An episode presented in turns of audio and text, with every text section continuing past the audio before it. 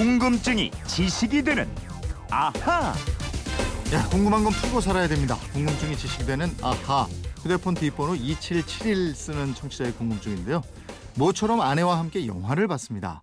영화관을 찾은 수많은 남녀 커플을 보면서 예나 지금이나 데이트는 역시 영화관이다 이런 생각이 들었는데요.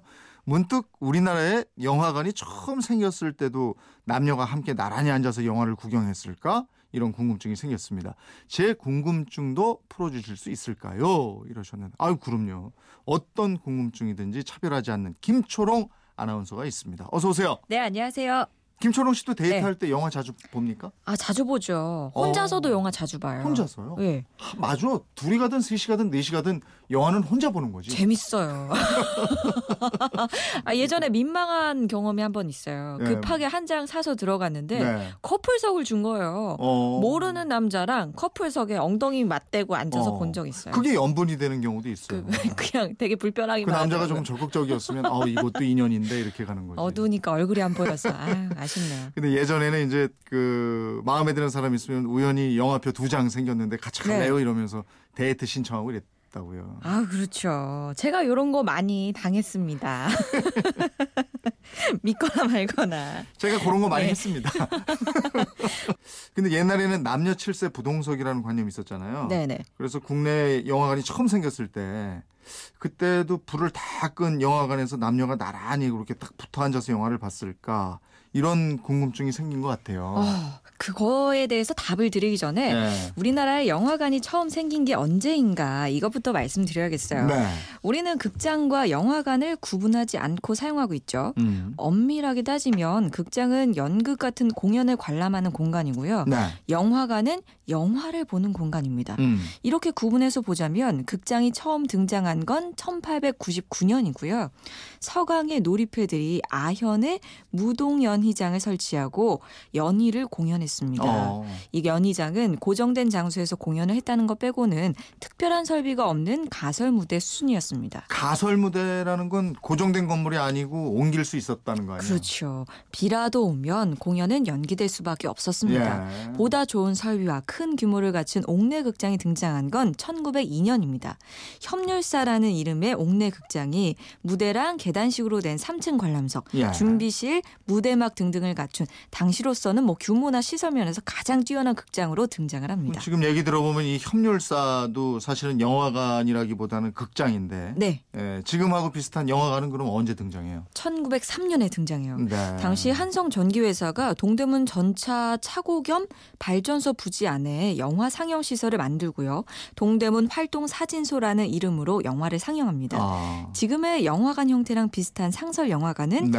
1910년 지금의 을지로 외환은행 본점 자리에 문을 연 경성 고등 연회관입니다. 음. 이 영화관이 최신식 시설을 갖추고 600석 규모의 자석으로 문을 열었습니다. 아, 경성 고등 연예관.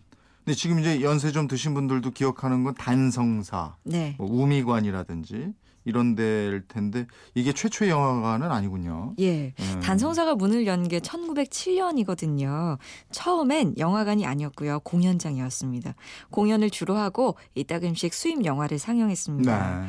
그러다가 1913년부터는 영화 상설관으로 또 1918년부터는 영화 전용관으로 운영이 됐어요. 음. 우미관이 경성 고등 연회관입니다. 1915년에 이름을 바꿨고요. 1959년에 불이 난 뒤에 화신백화점 옆으로 옮겨갔다가 네. 1982년에 폐업을 해요. 어, 우미관 이런 데는 뭐 장군의 아들 이런 영화에 나오는? 맞아요. 그 앞에서 김두한. 만나자 그러잖아요. 예. 그럼 우미관이 국내 최초의 예. 상설 영화관이다 이렇게 보면 되는 거네요. 맞습니다. 자, 그러면 이분의 궁금증. 이 영화관들에서는 남녀가 나란히 앉아서 영화를 볼 수 있었느냐 이건데. 아, 어땠을까요? 애석하게도 네. 초창기의 영화관들은 남녀의 좌석이 구분돼 있었습니다. 아, 그래요? 예. 음. 영화관들이 대부분 복층 구조로 돼 있었는데요. 영화관에 들어서면 전면에 스크린하고 1층 객석이 있고 네. 측면 계단을 통해서 2층으로 올라가는 구조였어요. 예. 2층에 주로 부인석이 설치돼 있었습니다. 아니 그러면은 남녀가 표 끊고 영화관에 들어선 다음에 서로 이렇게 떨어져서 멀찌감치 그것도. 그렇죠. 그리고 영화 봤다는 거예요. 예, 예. 그래서 남자들이 가급적 2층 부인석 가까운 곳에 앉으려고 했고요. 어. 1930년 신문 기사에는 당시 풍경이 이렇게 돼 있습니다. 텅 빈 극장에도 부인석에 여자 한 명만 나타나면 남자들은 부인석 기퉁이에 산을 이룬다. 유머러스하게 쓴 기사였는데요. 예. 당시 풍경을 엿볼 수 있는 대목이죠. 아니 왜 그렇게 남녀 좌석을 나눠서 이상 커플을 만들어놨을까요? 아니 이재용 아나운서 네. 혹시 학교 다닐 때 친구들하고 영화관 갔다가 단속 나온 선생님께 걸린 적 없으세요? 단속 나온 선생님을 뵀지만 걸리진 않았죠. 어 왜요? 얼른 도망갔지. 선생님을 먼저 발견했군요. 7, 80년대만 해도 영화가 참 여러 종류였어요. 네. 새 영화를 상영하는 개봉관이 있었고 어, 소위 얘기해서 이제 한물간 영화들 이게 네. 두 편씩 이어서 상영하는 재개봉관, 예? 동시 상영관 그렇죠. 이런 거 있었고, 그러니까 하루 종일 두 편짜리 영화 번갈아 가면서 볼 수 있는 영화관. 선생님들이 주로 이제 그 이게 동시 상영관 이런 데. 오셨거든요. 아니 그러니까 70년대 80년대에도 그랬는데 일제 강점기 때는 오죽했겠습니까? 영화관의 좌석을 남녀로 나눈 게요. 혹시라도 있을지 모를 풍기문란 행위를 우려했기 때문입니다. 아, 불이 다 꺼진 깜깜한 공간에서 남녀가 나란히 앉아서 영화를 본다면 당시의 도덕적 기준으로는 용인할 수 없는 일이 일어나기 딱 좋은 공간으로 아. 여겨졌습니다. 음. 그러다가 영화가 더욱 대중화되고 또 관객들이 몰려드니까요. 남녀 좌석 구분이 사라지게 됐습니다. 아 그렇게 됐군요. 그리고 당시 영화는 지금 영화하고도 좀 달랐잖아요. 예. 1935년 최초의 유성 영화 춘향전이 나오기까지는 무성 영화 시대였습니다. 그렇죠. 예, 변사가 등장해서 혼자 대화를 주고받고 정황을 설명했는데요. 이 변사의 독특한 어조들 아시죠? 네. 감격하거나 비탄에 빠지거나 강조하거나 음. 이런 어조가 관객들을 울리고 웃겼죠. 네. 변사의 효과를 돋우기 위해서 밴드가 음악도 함께 연주했습니다. 아, 지금은 영화 관람할 때 조용하고 차분하고 이러는데 예. 그때는 아니었다 고 그러더라고요. 이재용 아나운서 변사 흉내 이런 거 잘 낼 것 같아요. 아니 그 김한태 아나운서. 아, 이게 제가 흉내를 못 내겠네요. 네. 아무튼 뭐 일종의 콘서트장 같았대요. 변사의 목소리에 즉각적으로 반응하면서 환호성을 지르거나 뭐 야유를 한다거나 뭐 때로는 영화를 보면서 소란이 일기도 했는데요. 네. 그 권투하는 서양인하고 유도하는 일본인이 맞붙는 영화가 상영될 때가 있었대요. 어. 서양인이 이기면 조선 사람들이 박수를 치면서 막 네. 환호를 하고 일본인 관객은 반대로 야유나 욕을 퍼부었다고 합니다. 아, 참 그때는 또 그렇게 나뉠 수도 있겠네. 그렇죠. 초창기 영화관 중에서 오랫동안 명맥 유지한 게 단성사잖아요. 단성사가 우리 한국 영화의 역사 같은 걸 아니었나 싶기도 하고요. 예, 아이 지금은 아쉽게도 사라졌지만 네. 우리 영화 역사나 다름 없다고들 합니다. 1919년에 최초의 연쇄극 이게 뭐냐면요. 연극 장면 중에 영화 장면을 삽입한 공연 형식이었거든요. 네. 이 연쇄극인 의리적 구토가 처음 공연됐어요. 오. 이날이 10월 27일 27일이었고요. 현재 영화의 날로 정해서 기념하고 있습니다. 네. 한국 영화의 전설이 된 나온규 원작 아리랑 도 단성사에서 처음 상영됐습니다. 아. 예. 네. 그리고 해방 이후에는 우리 영화의 종로 시대를 이끌면서 1977년 겨울 여자, 1990년 장군의 아들, 1993년 서편제 같은 영화들이 차례로 흥행 신기록을 세웠습니다. 네.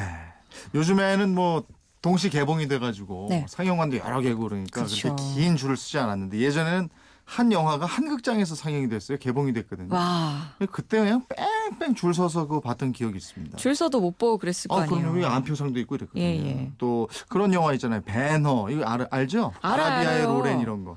이게 스케일이 큰 영화는 주로 대한극장에서 많이 상영됐고요. 아, 대한극장.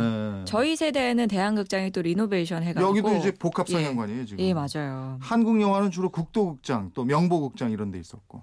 예. 007 시리즈는 단성사 맞은편에 또 피카데리 극장이 있어요. 여기서 또 만나서 데이트하는 남녀가 많았습니다. 그 밑에 예전에는 카페 좋은 거 있었거든. 저희 부모님 세대니까 이재용 네. 아나운서 세대였다. 거기서 예전에는 음악하고 아 신기했어요. 음악하고 아. 영상이 같이 나왔다고. 그래요? 처음 거기 있었어요. 오. 2771님 궁금증 풀리셨어요? 덕분에 영화관 구경 아주 잘했습니다. 선물 보내드리겠고요. 이번처럼 궁금증 생길 때 어떻게 하면 됩니까? 예, 그건 이렇습니다. 인터넷 게시판이나 MBC 미니의 휴대폰 문자 샵 8001번으로 보내주시면 됩니다. 짧은 문자 50원, 긴 문자 100원의 이용료 있습니다. 여러분의 호기심, 궁금증 함께해 주십시오. 네, 내일은 어떤 궁금증 풀어주실 거예요? 어, 혹시 과속 단속 카메라에 찍혀서 과태료 고지서 받아본 적 있으세요? 있어요. 그 고속도로나 국도에 설치돼 있잖아요. 네. 과연 몇 미터 거리에서 카메라에 찍히는 걸까요? 과속 단속 카메라에 대한 궁금증을 속 시원하게 풀어보겠습니다. 네, 알겠습니다. 궁금증이 지식이 된 아하 김초롱 아나운서였습니다. 고맙습니다. 고맙습니다.